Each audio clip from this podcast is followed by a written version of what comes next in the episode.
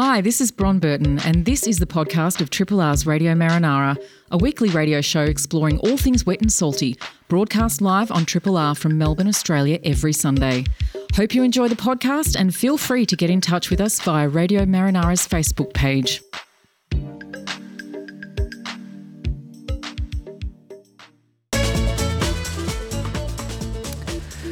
Good morning. It's one minute past nine, coming up to two minutes past nine. You're tuned to 102.73 Triple R. Time for Radio Marinara. We are the program about all things wet and salty. This is our final Radio Marinara for 2020. We will be back in 2021. And uh, joining with me, my name is Bron Burton. Joining today by Skype is Dr. Beach. and and Farm. Hi, everyone. hello, Dr. Beach. Hello, Farm. And uh, hopefully, hopefully next year we might see you guys in studio. We don't know what's going to play out at this stage, but um, yes, this is our, our final Marinara for 2020. What a crazy year it's been, guys. Sure as has. Oh, it's been, it's been insane. But we've made it. Um, Kent is here uh, paneling for me uh, through two panes of glass in another studio. And um, look, thank you so much. We'll do our thank yous at the end of the program. But one we have to kick off with is Tim Thorpe. Thank you so much, Tim. Um, yes, we are going to miss you greatly um, through the summer. I won't actually. I'll be sitting up in bed with a cup of tea every Sunday morning listening to Vital Bits instead of um, madly scrambling my way out of the house to come into Triple R. And uh, thank you, Andrew, so much for Soulful Bits as well. We have a jam packed show. you can hear all the little Skype messages flying around.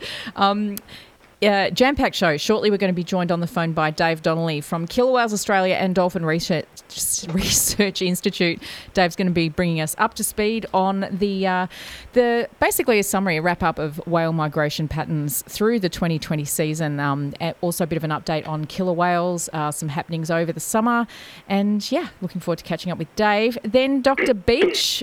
We've got a very special uh, final Life's a Beach segment for 2020.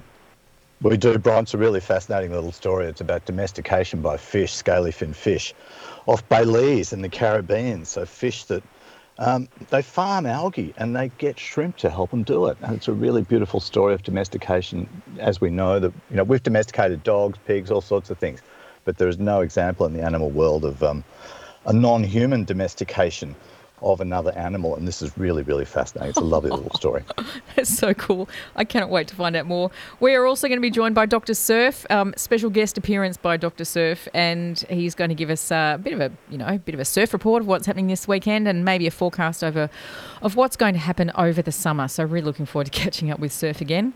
Um, then we're going to be joined by our maritime archaeologist extraordinaire, Rex Hunter.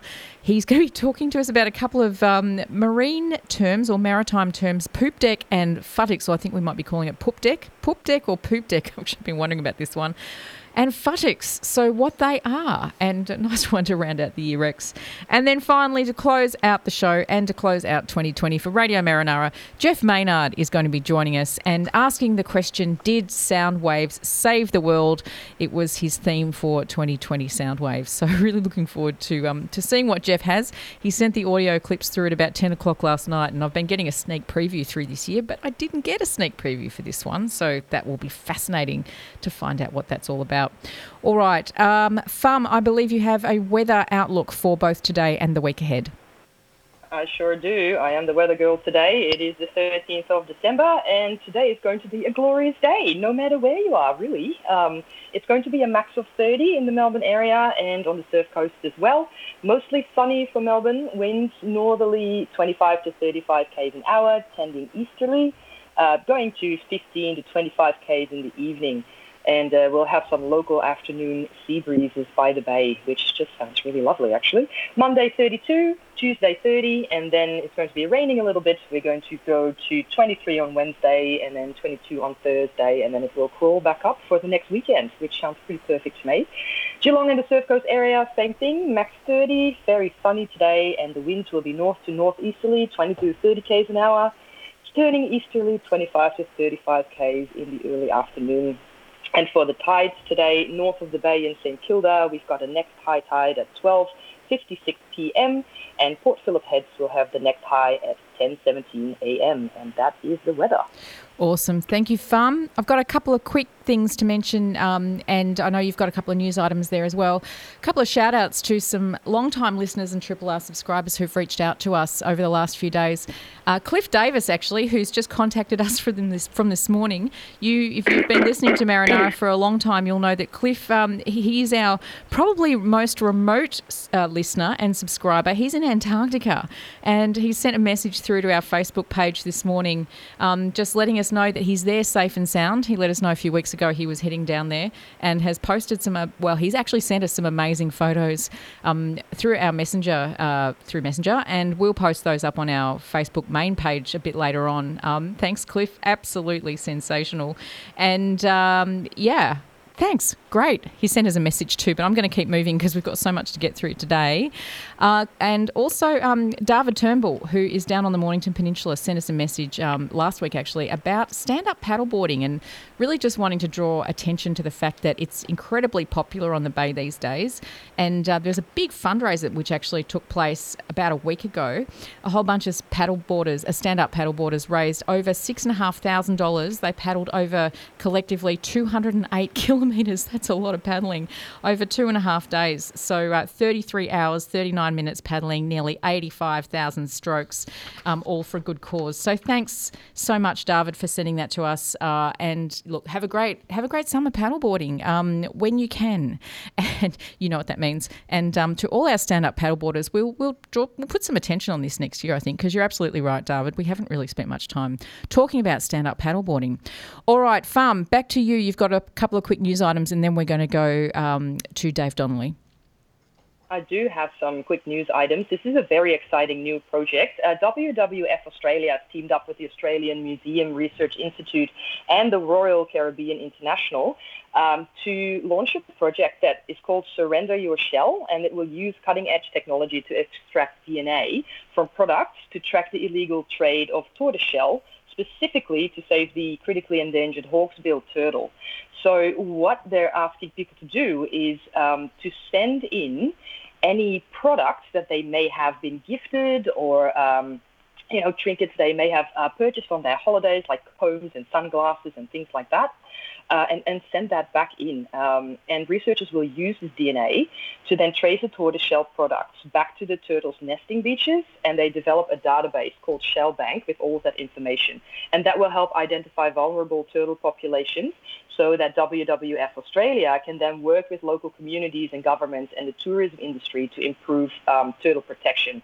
And that's really necessary because it's now estimated that nearly 9 million hawksbill turtles have been traded for their shells over the past 150 years, uh, bringing the species close to extinction. And I think they eradicated something like 75% of the um, fertile females, which is, which is a massive problem. So to support this initiative, the Australian government has adopted a policy that for the next six months will allow, allow Australians to send historically purchased tortoiseshell products to WWF Australia, uh, along with the details of where and when they were purchased, without the risk of facing prosecution. So there's a bonus for you. Um, so if you want to participate, you just need to track down any tortoiseshell products that you've got in your house or have been gifted over the years. Um, and you can recognize those because they're brown, orange, and amber and yellow colored, uh, and they feature really quite irregular patterns. And you can send that off, um, and we'll put a link on the Facebook page where you can fill out a form and find all of the details. Um, and if you send them in before the June 2021, that'd be really good. And then they can start making the database and protect the hawksbill turtle. That's a really good initiative, Farm. I know tortoiseshell glasses were a really big thing back in the 80s, so um, there's probably still a few pair, pairs of tortoiseshell glasses floating around. I'm guessing that's probably part of that as well. Yeah, absolutely. And some of these items that will be sent back in, because you know, like people in the 60s and 70s, they would bring home complete shells and things like that as well to hang on the wall, that kind of thing. Uh, and the museum has said, like, you know, when we get these items, we will, like, you know, also display the um, the, the, very interesting ones as well. So mm. it's not like it's gonna, you know, necessarily disappear into a drawer or anything. Um, but yeah, the DNA research is very, very important. Um, and another news article, I just wanted to plug this because it is nearly Christmas. everybody is starting to think about what we're going to serve this Christmas for food. And uh, prawns are definitely back on the barbie, as every year uh, we like to do here in Australia. And um, the Marine Stewardship Council has actually done some research into Australian prawn consumption over Christmas, and they found that 40% of total Australian prawn consumption per year occurs just over Christmas, which is probably not a surprise to anyone. Um, and 14 million Aussies plan to enjoy prawns as a traditional Christmas um, menu, uh, but only half of those people plan to purchase sustainably sourced prawns. Um, and that's putting prawn supplies at risk. So prawns are very, um, it's very easy to get unsustainably caught ones. Uh, as far as I know, the best ones you can get here in Australia are from South Australia, wild caught. Uh, and so to help you make really good choices, uh, not just for prawns, but also for your seafood, I just wanted to, you know, draw the attention to the Good Fish Sustainable Seafood Guide uh, by the Australian Marine Conservation Society. It's um, an app that you can just download to your phone, and it's got basically every single fish species and seafood species that we eat here in Australia uh, and it tells you if it is caught sustainably or if it is better to not choose that particular one. And I really love their latest updates where they have actually added uh, seafood restaurants with the name and the address and everything of uh, sea- of restaurants that have decided to only use sustainable seafood on their menus. Um, so if you're going to go out to dinner, no more awkward uh, dinner table, uh, restaurant table conversations with the waiter uh, to ask where all your fish comes from. You can now just find out which restaurants are making really good choices and support those um, those restaurants. Right. So I'll put a uh, I'll put a Good Fish Sustainable Seafood Guide link on the Facebook page as well. Fantastic. Thank you so much, Farm. That's excellent, and yes, highly recommend that one. We've we've promoted that one over the years, and they do regularly update it. So a good one to go to for the latest information on sustainable seafood choices. We're now going to go from sustainable seafood choices to an, a wrap up of Killer Whales 2020, and uh, welcome back to Marinara for the last time in 2020. Looking forward to talking to you again in 2021 from Killer Whales Australia and Dolphin Research Institute. Dave Donnelly. Good morning, Dave. Good morning, Bron and team. It seems such a long time since I've been on. what, what has it been? About a month, I suppose. Oh, that's uh, way too long. All right, let's go to 2020 wrap up of whale migrations. You got some Very summary quickly, stats for us? Yes. Absol- absolutely. The Two Bays Whale Project did really well considering all things uh, uh, that influenced our ability to go and look for whales this particular year. But um, despite that, we did have some very energetic coastal citizen scientists who were spending time on the cliff faces and on boats, and uh, we managed to still manage to get 200 sighting records, which is about half of what we normally get, which I think is a remarkable effort and a fantastic result for, for the work that we're doing. And uh, amongst those 200 sightings was about 370 odd animals out of four species that is, the minke whale, the humpback whale, the southern right whale, and killer whales. And we also added 50 new humpback whale flukes to the catalogue, which now extends from Mallacoota all the way through to Portland. So we're covering a great area there for the uh, humpback whale catalogue. Great effort, everybody, and thank you so much to all our scientists out there. It really is an incredible effort in a year where people could have just thrown their hands in the air and gone, you know what, this is too hard, let's just get back to this next year. Pivot has been the word of 2020, and definitely that's what's happened sort of throughout programs, wonderful programs such as yours. Um, that's great. So roll on 2021. Absolutely, and 2021 is looking fantastic. I mean, obviously, we're all very excited to see what 2021 has, but what we have, we have put some initiatives in place to, to kick 2021 off with what we're calling dolphin distancing. I don't know if you guys have heard of that.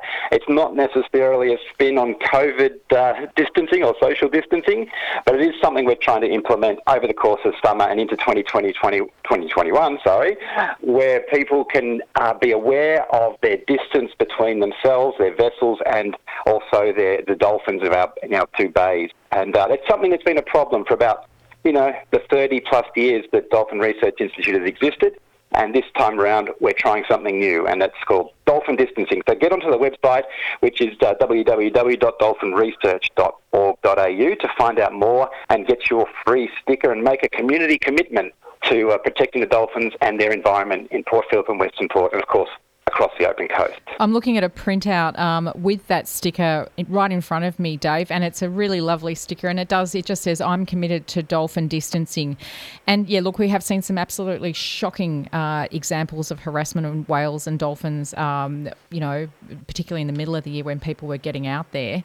Just to repeat those, um, or to, to say again, those regulations you can't approach dolphins closer than 100 metres or whales 200 metres in boats, and that includes paddled vessels. So you don't have to have a uh, an outboard or even an inboard uh, to to have to abide by that. 100 metres. Now, of course, if they come to you, it's a different thing, I suppose. You can't really you can't stop the dolphins or the whales from doing what they do, but you can't you know, be seen to be going within 100 metres. And 300 metres on jet skis, good to see that. Um, 30 metres for swimmers.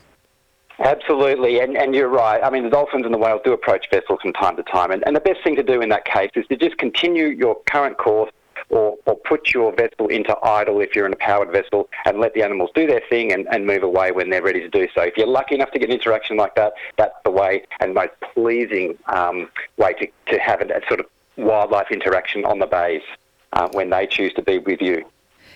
Excellent. Now, uh, what else are we going to talk about? I've forgotten, Dave. We're going to give an update on killer whales. Yeah, so the, the we're in the middle of a seasonal change here with uh, with cetaceans around Victoria's coast. As we all know, the humpback whales, are, all but one actually this week, uh, have pretty much left our waters for the uh, for the rich Antarctic feeding grounds uh, and Southern Ocean. So what we're starting to see now is the is the summer uh, season start to come in play, and what we do see in summer is a lot of killer whale movement and also the arrival of blue whales on our west coast of Victoria, which have just started to appear in the last month or so. But the killer whales have been aggregating down in Tasmania, as they tend to do uh, between December and January, February time, and uh, we're starting to see those animals appearing along that coastline. In fact, about five sightings over the last two weeks of uh, two different family groups. So they're starting to group up down there. We're very pleased to say we have an, a calf that has been uh, born in, in, in, one of the family groups, which wasn't with them last year. So that's that's encouraging to see. And some of our old favourite fins are still hanging around. So uh, we're, we're very excited to be able to know to be able to say that. Uh, animals like split fin and um, uh, what we call EA57, one of our favourites, uh, are still with us and um, seemingly are still quite productive. That's really wonderful. A couple of quick things. We are really jam packing. It's feeling like a radiothon show today. Um, uh, Adopt a Dolphin Summer Appeal. Yeah, so the Dolphin Research Institute piloted a, um, an Adopt Dolphin program many, many years ago, more than 20 years ago, actually. It's uh, starting to make me realise why I've got little hair in my head. Um, the, uh, the, the, program was a success back in the day, and it's been uh, a bit on the outer lately, but that's being relaunched with, with the little group of um, common dolphins which live in the area between sort of Mount Eliza uh, through to Dromana, and uh, particularly around Mornington area. Those animals are, um, are, a fairly unique little community of, of, common dolphins, which regularly would be spending time in offshore waters, but have colonised Port Phillip. So what we've decided to do there is recreate the Adopt a Dolphin program, relaunch it if you like, but focusing on the common dolphins and trying to raise awareness and allow people who can sit on cliff faces and readily see them, maybe even see their little dolphins swim past uh, because they are quite recognisable, the four that have been selected. So again, that's a visit to the Dolphin Research Institute website. If you'd like to support our Adopt a Dolphin program, it's $98 a year. And of course, you get lots of correspondence, sometimes more than you want, and lots of beautiful photos and updates on your animals. That's wonderful. Um, wanted to give a very big shout out to Mandy Nicholson, who has been named uh, Environment Education Victoria's uh, Educator of the Year. So, congratulations to Mandy from Dolphin Research Institute.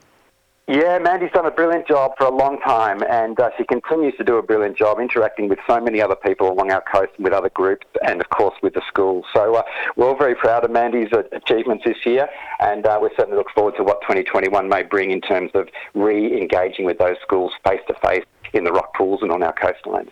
Excellent. Thank you so much, Dave. Any last words? Um, what have you got planned over the summer? We'll catch up with you, of course. It's, it feels like it's forever, but it's only going to be six weeks. But um, yeah, what have you got planned over the summer? Look, this summer is looking like a. Uh, I bought a SUP this year, so in the topic that led into this uh, for our, your radio program today, I'm going to jump on the SUP and get fit. I think that's going to be my thing. Um, I'm going to try and get in the water a lot more. I've been back in the water a little bit in the last few weeks, um, and certainly we've got plenty of um, studies coming up, uh, both in our consultancy work as well as the research work. So looking forward to a busy summer, but just being able to get out there on the water and enjoy that environment again is going to be just fantastic. Looking forward to it. Hopefully, I get to see all you guys out there too. Yeah, we're hoping so too. Have a wonderful summer, Dave. Thank you so much for everything that you've done with us this year um, with your killer whale reports, your whale migration reports, your dolphin reports. It's just been fantastic, and we can't wait to catch up with you in 2021. Thank you so much, Brian, and, and all the team there at Radio Marinara. It's truly been a pleasure, as it always is. Have a great Christmas, everybody, and we'll uh, we'll chat next year. Great. Thanks so much. Bye. Bye for now, Bye guys. For now. Bye. Dave Donnelly there from Killer Whales Australia and the Dolphin Research Institute. Dr. Beach. Time for Life's Hey, a go- Beach. How you going, Bron? Yeah, good. We're a little rushed today. Doctor Doolittle's just Doctor Doolittle's just arrived for uh, radiotherapy, and uh, he said, "Yeah, it's going to be like that for his show too." So yes, I'm sitting here in the car outside the Malmesbury Bakery with a few cockatoos next to me, so I'm hoping they don't get too raucous. But let's go to um, let's go to Belize. Let's go to the Caribbean and the and the coral reefs off the coast of Belize. Got a really interesting paper which has come out from um, guy called Rowan Brooker and William Feeney. William Feeney's at Griffith University, and Rowan Brooker's just gone to just arrived at Deakin Uni in Geelong actually. So I'm really hoping to get him into the studio next year to talk about this. But this wonderful little project that they've done there, it's appeared in Nature Communications. It's really fascinating. What it's doing is showing the first example of domestication of another animal aside from humans. As you know, that we've domesticated dogs, pigs, chooks, all sorts of things over the last 10 or 15,000 years, but there's no no evidence of that happening anywhere else in the animal kingdom, except for perhaps some insects, social insects like termites, which um, will farm fungi. But these guys, these these biologists, these marine biologists, they found this um, swimming in the around the coral reefs in Belize. Uh, there's a fish there which is called a longfin damselfish. Damselfish um, in a group called the Pomacentrids. We have quite a few of them in the bay. People who've been swimming down around Pope's Eye will have noticed them. They're about the size of your hand, classic fish shape with nice fins on them. These longfin damselfish, several species of damselfish, including these guys, they, they manage algal farms. So they have a couple of two species of algae in particular, these ones, these two little species of brown algae that they manage and they eat those those algae. They hang around in groups and they've got these lovely little farms. You can picture it, it's just beautiful. But what they normally do is that they're very protective of these farms and they chase away other animals, other fish that come in there, anything really, except for these tiny crustaceans, which look like, well, they're, they're little shrimps. They're called mysid shrimps. And these guys noticed that there were these sw- swarms of shrimps over the algal farms, and the damselfish were happily swimming around. It looked like they actually encouraged them there. So they were thinking, what's the deal with this? So they did a number of really clever, straightforward experiments. The first thing they did was run, well, swim 30 metre trans- transects through the coral reef and noticed that wherever there were um, there were these damselfish, these particular damselfish, the longfin damselfish, there were these mysid shrimps. And there were other damselfish, other species which didn't have the shrimps around and they would chase them away.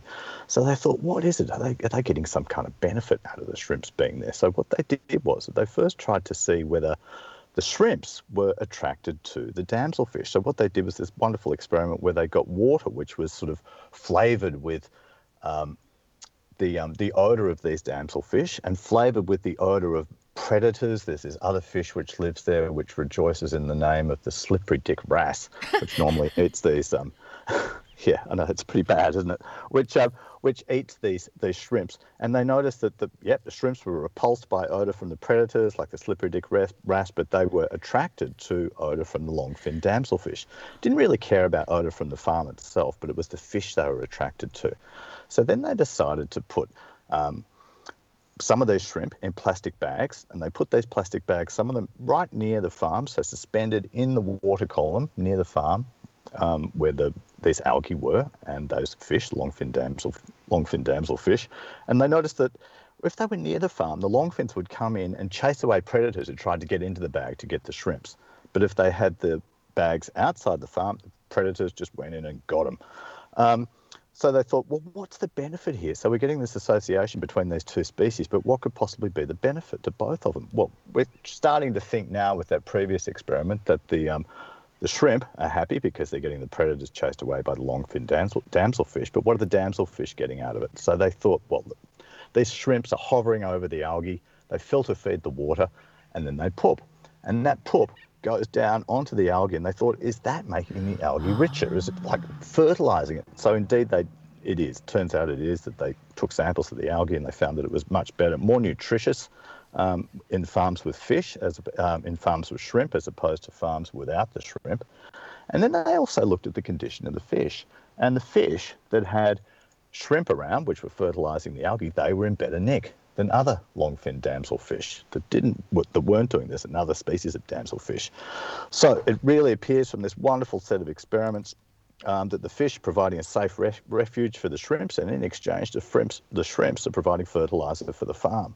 So what we're watching here is the really early stages of domestication happening. There's been lots of lovely work done on dogs and pigs, the way humans have domesticated those animals for our own use, and of course the dogs, um, they get the comfort. Our dog, I know, gets a nice fluffy rug and gets fed to um, all, all that to look after it. But this is indeed the first example that we can see outside of the human world of domestication, and it's really, really a lovely thing.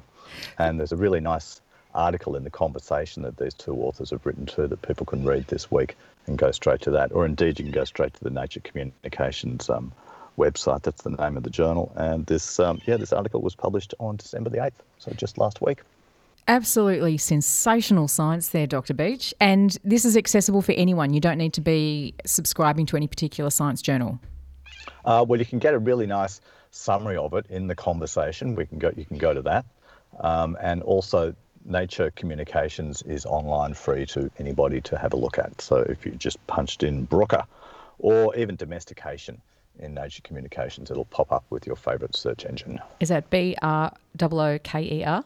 That's right, Rowan Brooker. Rowan. And Rowan Brooker, as I said, has just um, got himself a fancy pants fellowship and he's gone down to Geelong to start working at Deakin University. So hopefully we can get him into the studio to take us through all of the thoughts around designing experiments like this, as well as the you know the loveliness of um, diving off Belize. I want to talk about this experiment in particular because I have so many questions, Dr. Beach, and so many comments on this one, but we're we're so short for time today. So let's make that a priority for next year. Let's do it, Brian. Excellent. Thank you, Dr. Beach. That was fabulous. pleasure. Indeed, this is where you are at Triple R Radio Marinara is the name of this program. And without further ado, waiting on the phone, we have for us, I don't know, is this like his second appearance for this year? Dr. Beach, good morning. Uh, Dr. Beach, Dr. Surf, good morning. yeah, exactly. it's been a while, isn't it? How are you? My name, even. I know. It's atrocious. How are Uh, you? I'm good. I'm sitting out in the veranda patting my dogs, doing the crossword puzzles, trying to work out the names of the Spice Girls because that's a clue. Oh, really? I've got no idea. It was so long ago. Anyway, it's all good. You want a surf report? If we had more time, I'd tell you, but we probably should get straight into a surf report. So let's do that. What's it like this weekend? Ah, it's pretty good. The swell we had yesterday was nice and straight on the beaches. It's a little bit lumpy today. You'll have to go to the beaches, about two to three foot. So by the beaches, I mean um, Gunnamatta to Portsea, 13th Beach, Barwon Heads, Ocean Grove, Woolamai, those sorts of places. And it's about three foot, occasionally bigger. And the winds are good. It's clean. Get out there, have some fun. And um, and what are your plans over the summer, Doctor Surf? I'm, um, interestingly enough, I'm probably going to be supping a bit Ah, because I've had my fun this year and now it's your turn. Supping is the new black. Everyone's supping. We got to do this it- next year. Yeah, What if you see supping? a big fat guy Dr. Beach beating the hell out of his butt with a stick, that's me because it's. I thought 50 years of surfing, no worries, I'll be able to sup. It's easy. Well, it's not. Dr. Beach has just asked, what's supping, Dr. Surf? Sorry, I didn't hear that. Oh, Dr. Beach just um, jumped in and said, what is supping? Oh, it's stand-up paddleboarding. It's very large boards, about 9, 10, 11 foot long, and you stand on them with a paddle and scull around. It's very good for your lower back. And you also get a really nice view of the fish and whatever else is on the reefs that you're paddling over. So it's great in the bay, in Western Port, and particularly Port Phillip on a day like today when it's nice and smooth. So in order to keep fit, I think I'll be doing that. We've had a great year of surf, but I think the run's come to an end now. I think, yeah, it's looking a bit funny for summer because we're in one of these weird La Nina years hmm. and it's always a little hard to work out what's going on. It could be wet, cold. It could be humid. Who knows? The last La Nina year we had, we had very good surf on the beaches, so I'm hopeful. Excellent. We're going to catch up with you next year, Dr. Surf. A little bit more than this year, I hope. Sorry? We're going to catch up with you in 2021, hopefully a Yep. bit more than this year. Yes. Yes. Well, I'm around. I never go anywhere, Bron. Never go north of Frankston. That's my solution to life. Excellent. Very good. Well, look, have a great summer and um, look Yep. forward to catching up with you next year. But um, Dave Donnelly, I don't know if you heard him earlier, was talking about um, getting up on his stand up paddleboard a lot over this summer as well. So, and we had a, a, a, um, a little message earlier from uh, David Turnbull, one of our long-time subscribers, about Yep. stand up paddleboarding. So, yes, we're definitely going to make a focus of this next year. Well, it's certainly the thing to do because I work at Triggers and we're just about sold out. So Right. there's going to be a lot of them around. But, you know, if, if we'll, we'll find someone that actually knows what they're talking about to come on, not me. well, you'll have to be part of that conversation. no worries. All right. Thanks, Dr. Surf. Great to have you back with us. Okay, I'll get back to my crossword. See you, Brian. See you ya. at the beach. Bye. Bye. Oh, there he goes. Off to his crossword. Brilliant. Oh, look Good forward old to Dr. Surf. Nice to hear from him again, wasn't it? it. Bron? Really nice to hear from him. So yes, we will definitely do uh, more catch ups with Dr. Surf next year. 946, you're listening to Radio Marinara. We're going to go straight into uh, our segment with Rex Hunter. Rex, are you there? Uh, Rex, do we have you there? I can see you, but I can't actually hear you. Are you there, Rex? Yeah, yeah, I'm here. Yeah, we got you. How you doing? Good. How's yourself, bro? Yeah, pretty good, thank you. Hey, um, we are talking about some really fascinating maritime terms. Yes, old term, old term terminology. Yes, So, um, we got to keep it fairly snappy too, Rex, because we're running very short of time today. We're packing it all that. in. I'll- So let's cut. give you about three, and then that'll that'll, that'll do it. Excellent. Okay. Uh, well, we're going to talk about. Obviously, we mentioned poop deck. So, um, any idea what that might be, Brian? Uh, I, I'm guessing it's not got anything to do with where you might go and um, do your business if you're on a ship. Do you poop? No, no. It's uh, the uh, etymology of that is it's a French word, uh, la poop, uh, which meant uh, rear deck. So basically, you, your your poop deck is your rear deck on on board your vessel. All right. So it goes back back to the 17th century, something like that. So next time somebody asks you to go up and have a poop or up to the poop, you know where to go. Huh. Excellent. Oh, it's good to finish on um, good to finish on some really good humorous terms there, Rex. yeah. All right. A couple more for you. So we've got um, the futtocks now. If I said your your futtocks are, are rather curvish, um, would you have a, any idea what I was talking about, Brian? Sorry, I'm going to have to get you to repeat that there, Rex. It was a bit hard to hear you. What was it again? I said if your futtocks were rather curvish, would you know what I'm talking about? No, I could have a guess. It might be a couple of options, but I'm guessing it's not going to be either of them either. So No, what, what is it? What is a futtock? a frame or a rib in a Ah, boat right. is made up of a series of sections called futtocks, and they're joined together. So your futtock is a section of uh, frame or rib because the, the timbers the timbers aren't curved enough to get a, a full frame, which might be like an S shape or something something along that lines, or a great big sweeping curve. So we need they're made by up from a number of sections. So that's futtock. Absolutely fascinating. Do we know where the term came from? Oh goodness me! You're pushing me now. Bro. All right, we might leave that one. To, well, that can be your summer homework, Rex. be my homework. All right. I'll just finish on this one. Sure. This will knock your socks off. Uh, butt block. All right. Um, is it to do with a piece of timber that's used to, um, you know, form a, a brace against something? Well, that's a very good guess because when we join um, two two um, planks together or strakes on the side of a vessel, they do it off a frame generally, in between two frames or ribs, and it's reinforced at the back with a butt block. So that's what a butt block is, Brian. Well, I guess one out of three is not too bad, and I didn't quite get it, but um, I've trained you well. You've, you've You- come a long come a long way, girl. maybe there's some hope for me after all. What are your plans over the summer, Rex? Are you getting out there and mowing the lawn? I'm And going we- to be mowing, mowing the lawn as soon as I can. Yeah, water temperature's pretty good at the moment. It's about 18, 20 degrees. So uh, looking forward to some light winds and some calm seas. So it should be good. Excellent. Well, that's great. Um, all right. Well, look forward to hearing your first maritime archaeology report for 2021 in uh, in February when we're back on air. Right, we'll see you then, Bron. Look Okay. yourselves. Thanks, Rex. You too. See you. Bye. See you. Bye for now.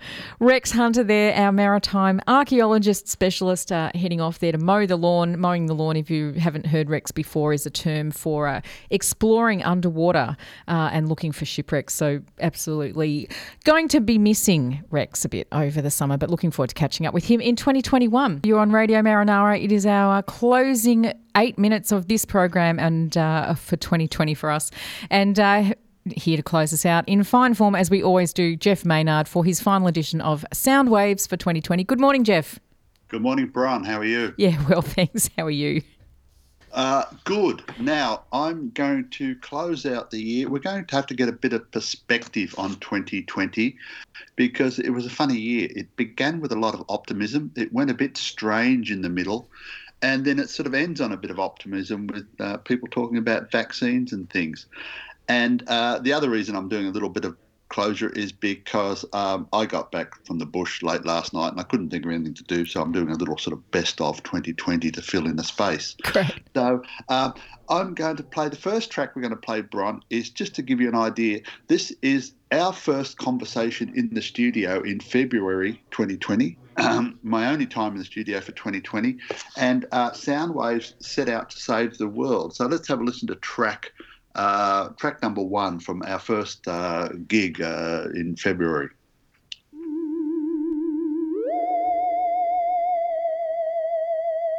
Good morning. Welcome to 2020, Jeff Maynard. Good morning, Brian. This year, Soundwaves saves the world. Yes. Because I came to the realization that uh, science has got an uphill battle. Belief, people will go for belief before they actually go for science. And mainly, I think, because science means you have to take responsibility, whereas belief, you believe in something else, whether it be a deity or. So science has to get angry and uh, mad, actually, mad. And I thought, where better to find mad science than 1950s uh, black and white movies? Jeff, we had no idea how prophetic we were. we're incredibly. It gets it gets worse or better, whichever way you want to look at it. Oh my God. The stra- the strange thing was a few weeks after that first show, and I was talking about things like global warming, environmental Mm. issues, you know, the challenges facing the ocean and so on. Um, by March, we we're all sort of heading into lockdown and all these things, and so I delved in. And what the 1950s B grade movies, they were highly prophetic and they predicted a lot of what was going to happen 70 years later. So let's have a listen. Track number two. This is edited highlights from our second show. Now, by this time, I was sort of sitting at home having a coffee doing the show, as uh, or most of the presenters were. But this is some edited highlights from our second um, uh, show of 2020. Let's have a listen. And why are the infected people always so tired in the daytime? An unknown germ is being blown around the world. It's highly contagious and it's reached plague proportions. I wish somebody would find a vaccine. I'm so frightened.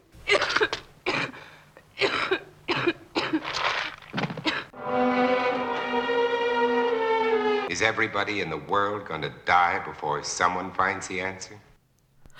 Jaw is literally agape. Kent and I are looking at Kent and I looking at each other through two panes of glass. Jaws dropping, literally, Jeff. Amazing. We, we began to explore just you know why people reject the evidence of their, their five senses, the evidence of their you know uh, that's in front of them, and instead start you know that they really resort to quackery and all sorts of things, and it's it's like a human nature thing. Um, and again, remarkably, 1950s movies provided the answers. Um, let, us just get a, a couple of highlights here. This is I, I had to keep a marine or maritime theme in the whole thing, which was a bit bit difficult. But um, uh, let, us hear some highlights from uh, a show mid-year when we're listening, and that now we're starting to get the answers to everything. Let's have a listen to track three. We're back into the drive-in movies, Bron, which is where we should be, and with marine monsters. And I think that's that's important, and I think we all need to be grounded in that kind of thing right now. Here is a wild, headlong flight into terror. Here is a desperate plunge into the black depths of the earth. Here is a fear frenzied moment of suspense as mankind totters before a thing that multiplies faster than it can be killed. Now, the, the Canadian philosopher Marshall McLuhan, he famously wrote that the medium is the message. Uh, it's how you present the message uh, is, is more important than, than uh, it will have more impact on actually what you say. Uh, uh, and, and I think we saw in, in 2020 that truth uh, became irrelevant you know, it was all people presenting the message, and we're seeing more and more in things like politics. Um, it, it, it's become sort of a cult, uh, particularly you know in the United States, and uh, politics is more like inciting a mob or getting people worked up than it is actually presenting facts and having people think about things. Uh, so we did find a bit of a clue in all these 1950 movies in how you present uh, what you're saying, and we found tricks to present it so that people will actually listen to science. Uh, so our, our, final little track is uh, towards the end of the year, we offered a small clue, uh, and we offered it to our state premier, Daniel Andrews. Let's just have a listen to track number four. Uh, and I've got a gift for Dan Andrews on, on behalf of everybody at Radio Marinara. And I figured out why people listen to the scientists, actually believed in these monsters, and it was the dramatic music. No one questions the theme when you come out with the right music. My gift to Dan Andrews is this, on behalf of Soundwave Saves the World, Dan, you're welcome. I need to play this music, and this will have a huge effect on getting people to uh, obey or, or, or follow the rules, basically.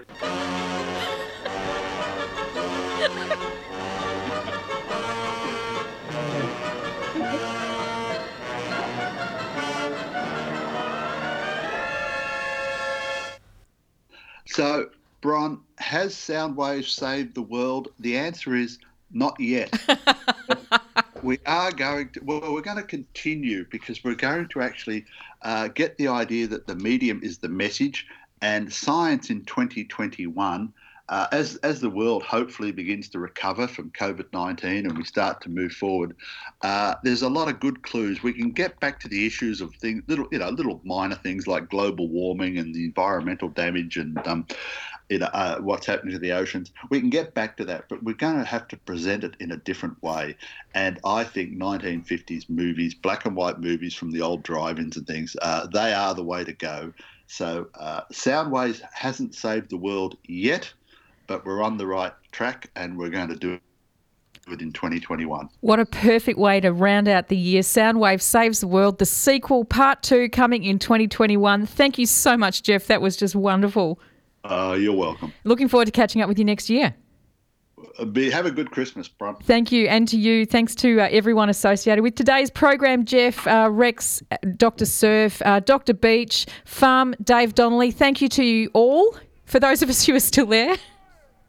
I am Have still a wonderful here, bro. Christmas. Yeah, thanks. And to you guys. Um, thanks to everyone else part of the Marinara team not here today. Cade, Anth, Brett the cabin boy, Terry Allen. Uh, thank you so much to uh, Triple R Talks producer Elizabeth McCarthy. She connects us to uh, many of the news and stories and guests that you hear throughout the year. Thanks to Dave Houchin, our station manager, program manager Beck Hornsby, all our guests.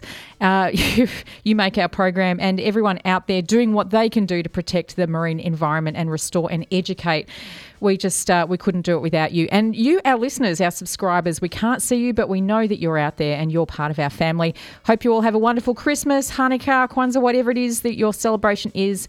And uh, look let's all kick 2020 back to where it belongs and look forward to a better year in 2021 have a wonderful summer uh, from all things wet and salty to all things pecky and scratchy as uh, fiona scott norman and jessamy s. Miller present to you this chicken life uh, over the next six weeks on sunday mornings from 9 till 10 Stay tuned for ra- radiotherapy, uh, Dr. Doolittle and uh, Panel Beater ready to take you through to 11, I believe, with a bunch of other people as well. Have a wonderful summer, guys. We'll miss you. We'll catch you in 2021. Bye for now.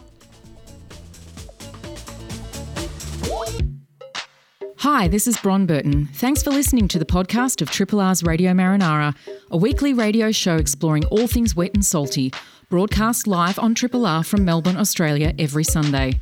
Hope you enjoy the podcast and feel free to get in touch with us via Radio Marinara's Facebook page.